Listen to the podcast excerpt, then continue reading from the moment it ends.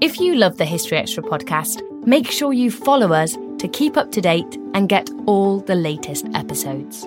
Thanks for your support, and I do hope you enjoy this episode. This episode is brought to you by Indeed.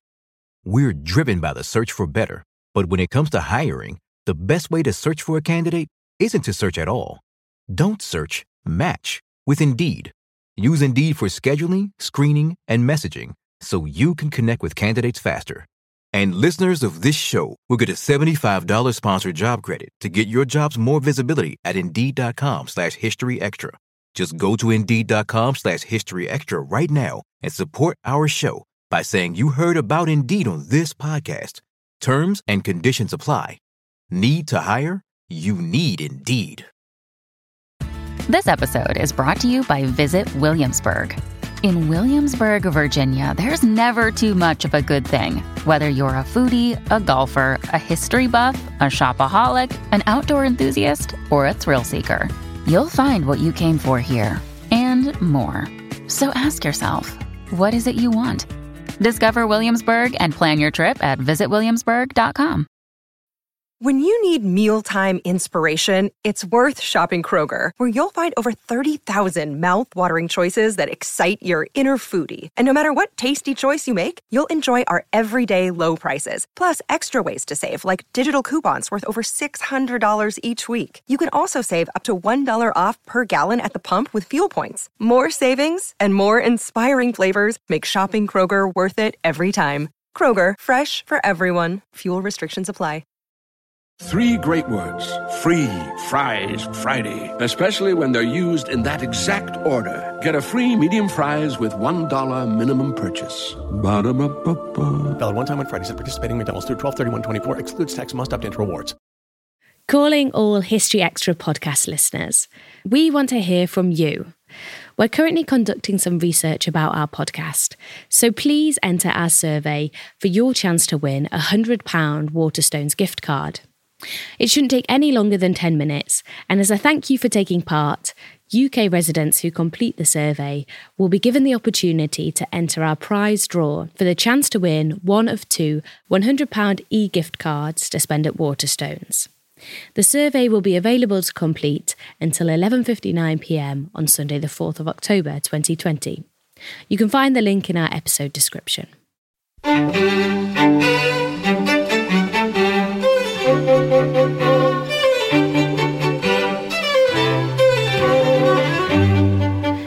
And welcome to the History Extra podcast from BBC History Magazine, Britain's best-selling history magazine.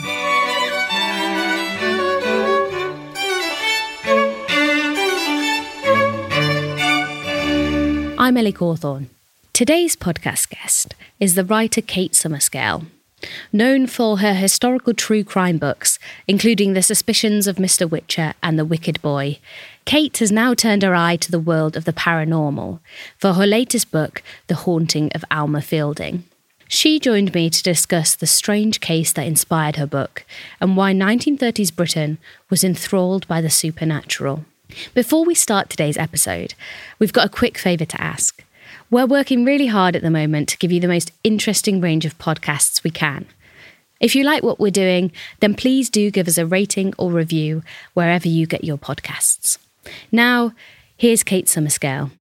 The best thing, probably, to start us off on this topic is if you could introduce us to the story of Alma Fielding. Give us the opening gambit, as it were, for your new book. Well, it's the story of um, a housewife in Croydon, a working class housewife in 1938, who rang the Sunday Pictorial newspaper one Saturday to report that she had a poltergeist in her house and she was terrified. And her husband, her son, and her lodger all testified that this um, evil spirit was throwing things around, smashing crockery, and um, breaking ornaments. And uh, the story be, was investigated by a well known ghost hunter, a Hungarian called Nandor Fodor. And in this book, I aim to recreate um, his investigation and to explore the quite radical and uh, scandalous ideas that he developed about what the poltergeist stemmed from and what had happened in Alma Fielding's life. Um, this is such a remarkable case that I imagine it's it's the kind of story that non-fiction writers would dream of. How did you first come across it, and what made you think, yes, this would be a great book? Well, I, I, was I did quite a lot of reading about poltergeists and psychical investigators and ghost hunters in the late 19th century to start with, and then I realised that there was quite a lot going on in the 1930s too, and it struck me as uh, more surprising and strange to me. I hadn't known about this phenomenon, all the ghosts there were in Britain, and the obsession with poltergeists. Uh, so I read around there until I came across Fodor's own book about this case, which it took him 20 years to get published. Um, the, the case uh, was uh, so sort of upsetting to the Psychical Research Institute in London, where he worked, that he was expelled from the institute in the summer of 1938 because of it. And uh, so, the, so the story lay dormant for a while. And by the time his book was published, uh, psychical research was not such a hot topic, and it sort of languished rather. So it was um, it was by unearthing his book in the first instance, and then thinking how would I kind of verify the book itself and looking for the original documents of the investigation, which I found in Cambridge and New York. Um, and so that I was able to sort of see the first hand sources as well as his report of what happened. I'd like to ask you some more about some of those sources later, but um, just to pick up on a point you mentioned there, I think we don't really think of the the 20th century as a time of paranormal um, activity and the supernatural because it, it seems too modern for that almost. Um, what can you tell us about the world of paranormal investigation in the 1930s and why the 30s was such a key time for this? Well, there was a huge um, rise in spiritualism after the First World War, which was a belief that the dead could communicate with the living, uh, principally through seances. And at the same time, there was a kind of parallel science of the spiritual. And the people who worked in psychical research, the ghost hunters, some of them were very serious about really finding scientific explanations for paranormal events, and there was a lot of overlap between um, the psychical research and psychoanalysis, for example, all these sort of experimental sciences that um, were partly to do with physics in some cases and partly to do with psychology. So there was a lot of sort of fringe work, and they were all sort of equally. Uh, mistrusted and fascinating to the public. And the newspapers were full of reports about experiments in telepathy and astral projection and fortune telling and astrology. And so it, it was um, it was a fringe science, but very much aspiring to be a science and uh, taken seriously by many, including the likes of Arthur Conan Doyle and uh, Sir Oliver Lodge, who was a great pioneer of radio waves. Um, and I, I, suppose it was a time when there was uh, people started to have radios in their homes. Well, most people did, and telephones, and even televisions, and all of these devices had some kind of almost supernatural quality to them, where you could uh, your voice could be disembodied and transported across continents, um, and so there was a sort of plausibility to the idea that, uh, that that ghosts might exist, and just we just hadn't discovered the method of transmission, the way in which the dead were able to speak to us and convey their messages. So it was more about a kind of open mindedness, an open mindedness to ideas than a gullibility. Would you say? Yes, I'd say that would be the way that the that most of the people who were interested in psychical research thought thought of themselves as just open to the possibility, same sorts of possibilities that um, that those experimenting in the world of physics and quantum theory and so on were just sort of playing with ideas and, and um, not being closed minded about only the provable physical world is, is real. One of the most interesting aspects of the book is that peppered throughout it are these um, tiny kind of anecdotes of other people that Fodor investigated and other cases that he looked into, some of which were very outrageous. Bizarre. I wonder if you could share some of the the cases he investigated or the forms that um, paranormal activity took in the 30s he uh, there were various transfiguration mediums, people like that who would um, sit in front of audience and audiences and let their features mutate into those of other people, such as sort of Zulu warriors and Chinese elders. Um, there were people who who claimed to be able to levitate, and whole audiences would uh, testify to seeing them do so. And there were also these mysterious kind of spirits and poltergeists around the country that Fodor went off to investigate. Um, for example, there was uh, on the Isle of Man a creature known as Jeff, the talking mongoose, who uh, was was um, haunting a cottage a remote cottage on the island um, for had been haunting it for several years. Apparently, uh, the father and teenage daughter, mother, were all uh, testified to this. And the father kept a log of Jeff's uh, boasts and claims. He claimed to be the fifth wonder of the world. And he was a very impertinent and arrogant mongoose. And uh, so Fodor went out to investigate him and tried to lure him with, um, with chocolates.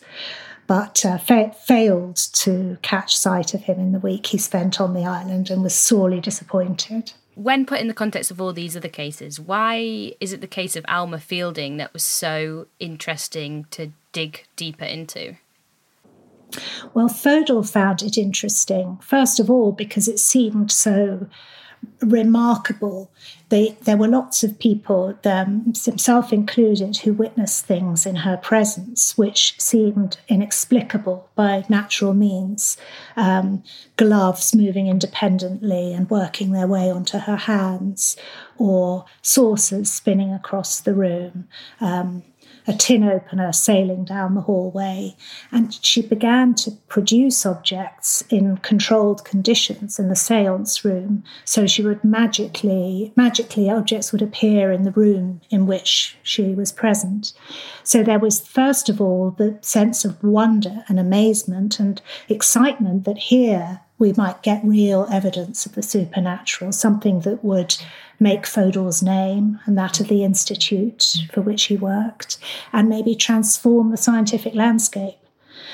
But as time went on, Fodor also he became more a little more dubious about some of the phenomena, but more fascinated by her psychology and he thought that here he had a subject with whom he might be able to explore and prove a new theory of the supernatural and how it joined up with subconscious, uh, repressed wishes and ideas. How were ideas of psychology or psychic force linked to the supernatural in this period? What were the theories that influenced that? Some of the earliest psychical researchers in the late, late 19th century had um, to, to linked supernormal events to the subliminal mind, almost anticipating the Freudian idea of the subconscious self. And Fodor and others in the 1930s had um, absorbed Freud's the ideas of Freud himself, and they speculated that some of the physical phenomena that psychic individuals seemed able to produce might be uh, real physical events, but generated by the force of the subconscious mind.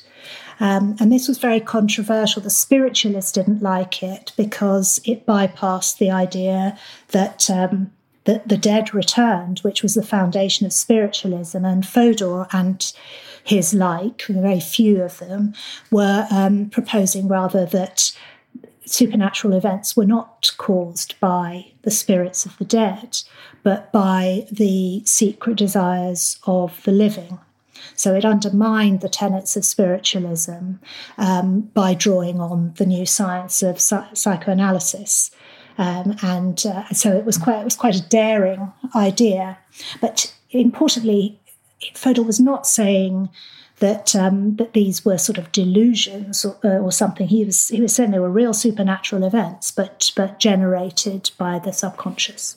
Um, you mentioned a little bit about this in your first answer, but I wonder if you could just tell us a bit more about the specifics of, in Alma's case, what some of those events um, involved. To begin with, um, the events that around Alma were apparently unbidden and malevolent um, happenings in her own home, quite violent, like uh, chunks of coal flying across the room and embedding themselves in the wall, light bulbs smashing, um, things just uh, lots and lots of crockery and ornament breaking, uh, so that she, she, the house seemed almost to be under siege from itself. Everything was being smashed up and destroyed. But as the investigation proceeded, some her phenomena became sort of more benign, and um, she was able to do things like go into a branch of Woolworths and, without touching anything, emerge from the shop and suddenly find a pearl necklace fastening itself around her neck. So, which uh, which was a phenomena that Fodor rather teasingly called psychic shoplifting. And they had a whole day of psychic shoplifting in Bognor Regis together with all the psychical researchers and Alma having a sort of day trip there.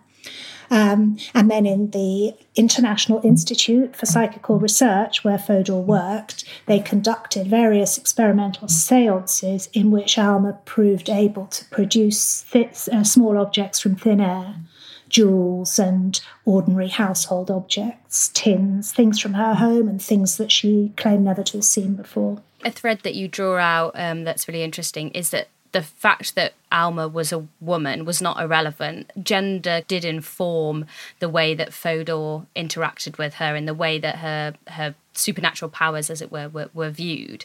Could you speak a bit more about that? It struck me that um, there was a, a, very highly charged, uh, flirtatious, even erotic atmosphere between the two of them, as he describes it. There's a lot of uh, touching and holding, and um, I uh, it it occurred to me that in very few other circumstances would a married working class housewife um, gain this kind of proximity to this exotic, cosmopolitan, uh, you know, Hungarian uh, figure and his entourage, who were very highly educated and refined compared to the Croydon suburb from which she came. So there was a lot of, um, she had some strong motivation to sort of be in the orbit of these people uh, for all sorts of excitement, um, kind of the the excitement of, of perform, the drama of the whole thing, um, a sort of intellectual excitement about all the ideas that were spinning about, and also a certain physical excitement. And it was. Um, it was a way, she wasn't alone. Lots of working class women of the period became mediums or found their way onto the stage or took to addressing huge audiences in order to transmit clairvoyant messages. And they had um, an extraordinary kind of power albeit a very passive power. They, uh, they apparently made themselves vessels for the voices of others.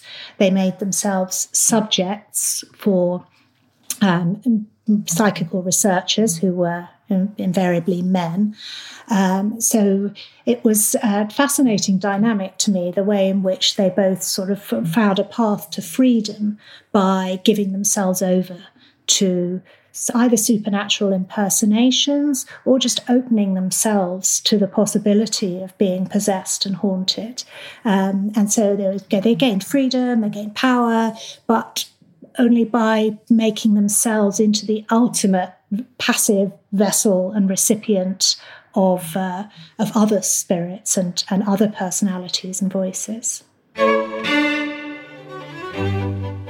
Still to come on the History Extra podcast. I did also try to sort of work in in his spirit of um, of being not skeptical but open and to assume that there was something interesting and emotionally real going on under the surface.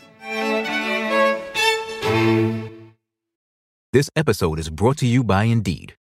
We're driven by the search for better, but when it comes to hiring, the best way to search for a candidate isn't to search at all. Don't search, match with Indeed. Use Indeed for scheduling, screening, and messaging so you can connect with candidates faster. And listeners of this show will get a $75 sponsored job credit to get your jobs more visibility at Indeed.com slash History Extra. Just go to Indeed.com slash History Extra right now and support our show by saying you heard about Indeed on this podcast. Terms and conditions apply. Need to hire? You need Indeed.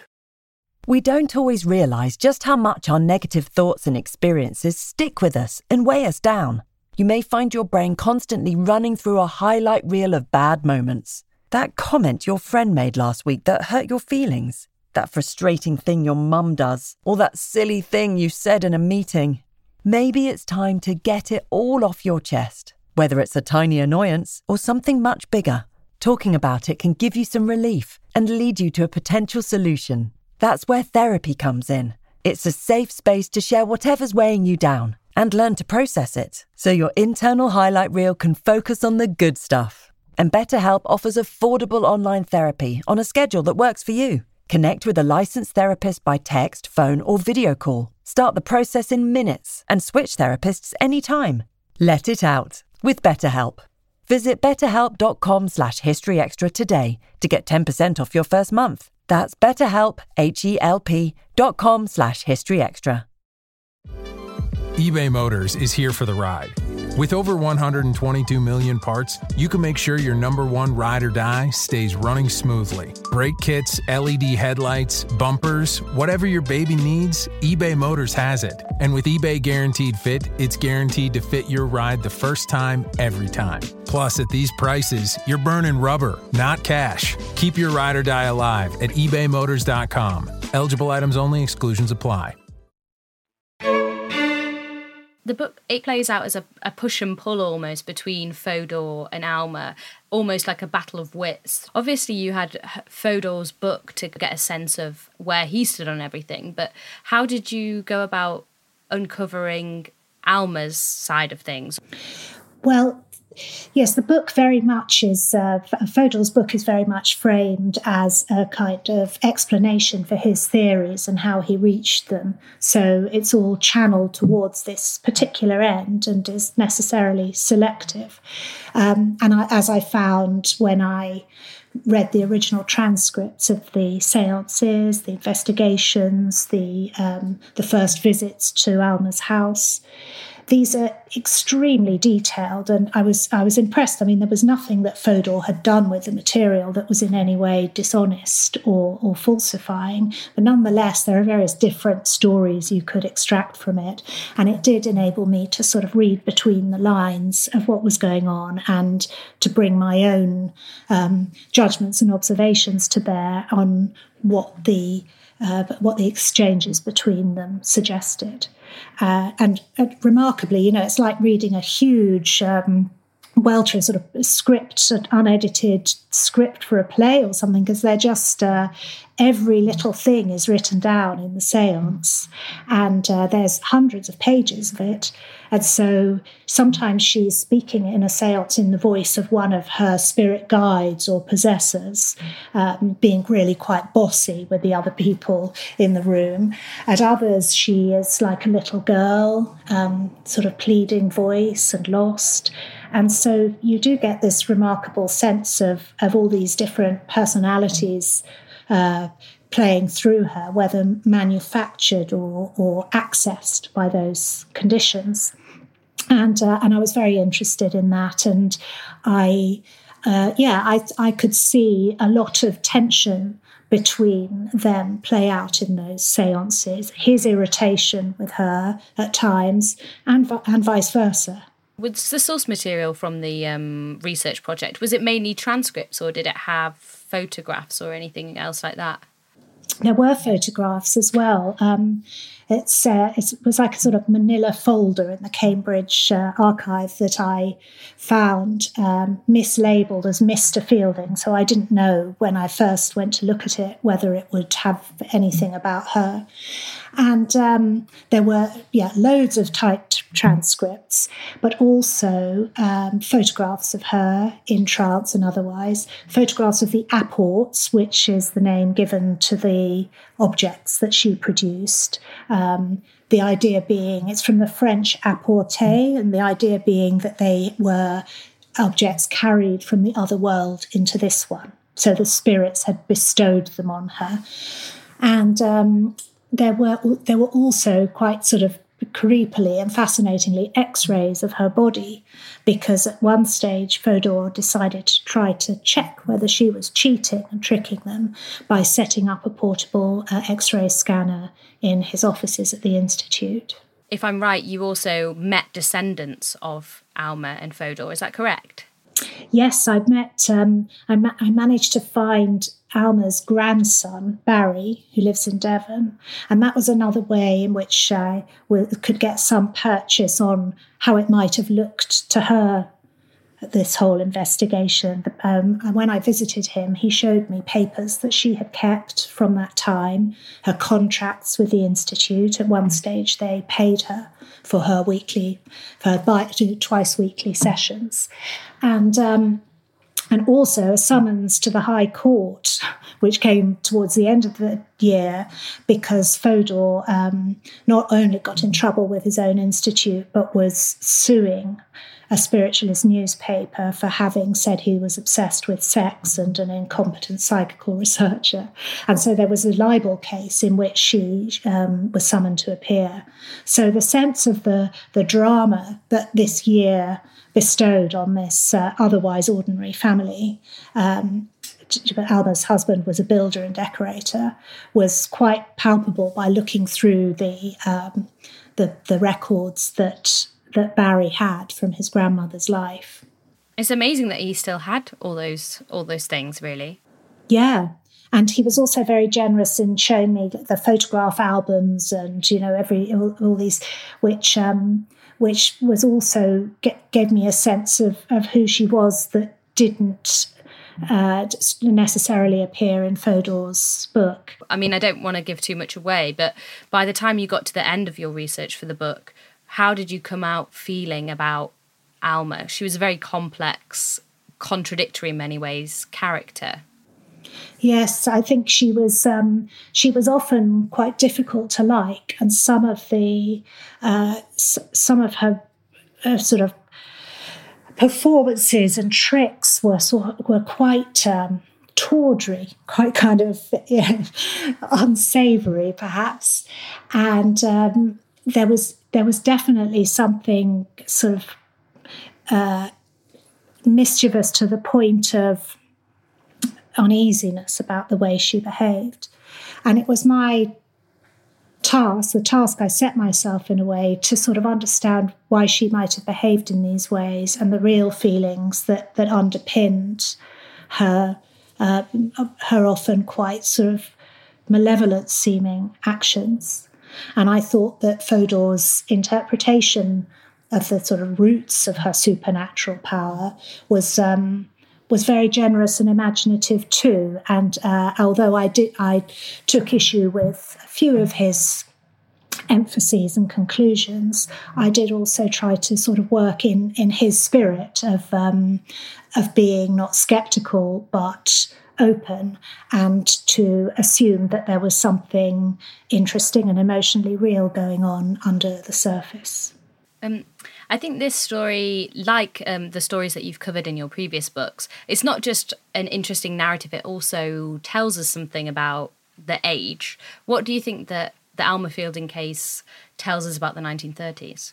I hadn't realised until I started researching how many ghosts and poltergeists were abroad in Britain in the uh, late 1930s. But it's extraordinary reading the papers and seeing all these reports of, uh, of poltergeists and re- revenants coming to people in the night, and I and I I knew that there'd been a, this surge in interest in the supernormal after the great slaughter of the First World War, and it seemed to me that it was being revived by the jitters about the impending war.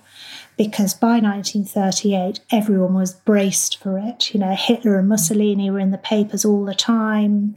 There were sort of um, air raid drills, and it, it was expected that soon the planes would be over Britain and bombing cities. And in this context, it seemed that ghosts and poltergeists were both part of the sort of social a way of expressing social and cultural anxieties, and therefore were, could also become channels for personal problems and expressing of those. And I was really intrigued. Um, I am intrigued by the way those things knit together private. Uh, pr- private difficulty and and broader social national, cultural, historical moods. Um, and it seemed a, a, moment where there was a very distinct mood of anxiety, premonition, apprehension, and um, the dread of impending violence. And that Alma's p- private story sort of was woven in with that, uh, with her poltergeist, just like many of the poltergeists in, in England. I think a lot of readers will know you from the book Suspicions of Mr. Whicher and your previous book to this, The Wicked Boy, was was also another historical true crime story. How's it been uh, moving from the true crime genre, um, even though it's historically based, into this different um, paranormal realm, as it were? Well, it's very slippery, the paranormal. It's uh, it was very tricky to find uh, the right tone and the right way of writing about it. Um, but but but I'm but it's sort of fascinating project because the paranormal is all about. Um, it, the, the creepiest things are always set on the line between what's factual and what's fictional and the uncertainty about what is and isn't real. And that disquiet um, was what drew me to the story, and I wanted to express through the book. And I, I suppose we're living at a disquieting time now. I only realised that when I was sort of into my research that I I'd chosen a year, a moment, um, which which was a very uneasy and apprehensive. And the supernatural is able to communicate that in some ways and to tap into that. Um, but on the subject of how um, different, there are also lots of similarities. Um, this is again, it's another investigation. You know, Fodor was a ghost hunter, so he wasn't looking for a murderer, he was looking for a ghost, and he really wanted to find one because people thought he was a skeptic and he insisted he wasn't. You know, he, he was really he wanted a real ghost. Um, and so the in the investigation, he in almost a, sometimes comically, but sometimes uh, not so much. Sometimes more frighteningly, was trying to disentangle, much as a real detective does, um, what's true, what isn't, who's telling the truth, who's a reliable witness, what is evidence, and what is what are red herrings. And so, so in a way, the process of going through the files and the um, transcripts and looking at the photographs was like a sort of Alice in Wonderland detective story. you know, detective story turned on its head. Um, my final question, you might not have an answer to, but we'll give it a go. Um, so now that you've finished this book, have you got any ideas about the kind of story that you might want to cover next? Well, I have got, um, unusually, I have got a project I'm already working on because it was commissioned, uh, which is a it's a book about phobias and manias and the history of them. Will that be a would that be a narrative nonfiction or will it no. be no? So first first book it'll be a but I think um, I mean my my my, the way I like to operate is narrative. So I'm sure it'll be quite a narrative style compendium. So a collection, you could think of it as a collection of, um, of, of, stories, quite anecdotal, but, um, but I hope also reasonably, uh, you know, covering the ground, all the different ways in which phobias and manias have been interpreted. That was Kate Summerscale. The Haunting of Alma Fielding was released yesterday, published by Bloomsbury. If you enjoyed this episode, then please do leave us a rating or review wherever you get your podcasts. Thanks for listening. This episode was produced by Ben Hewitt and Jack Bateman. Tune in tomorrow for another lecture from our 2019 History Weekends.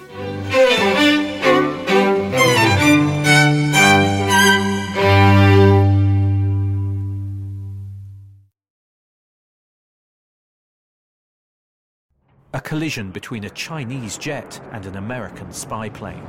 He came and rammed into our left wing. With relations increasingly strained, what are the chances of things spinning out of control? The Western world was asleep. I'm Gordon Corera. I'll be exploring the friction in this most important of relationships and asking Has the West taken its eye off the ball? You cannot ignore China. From BBC Radio 4, this is Shadow War China and the West. Listen wherever you get your podcasts.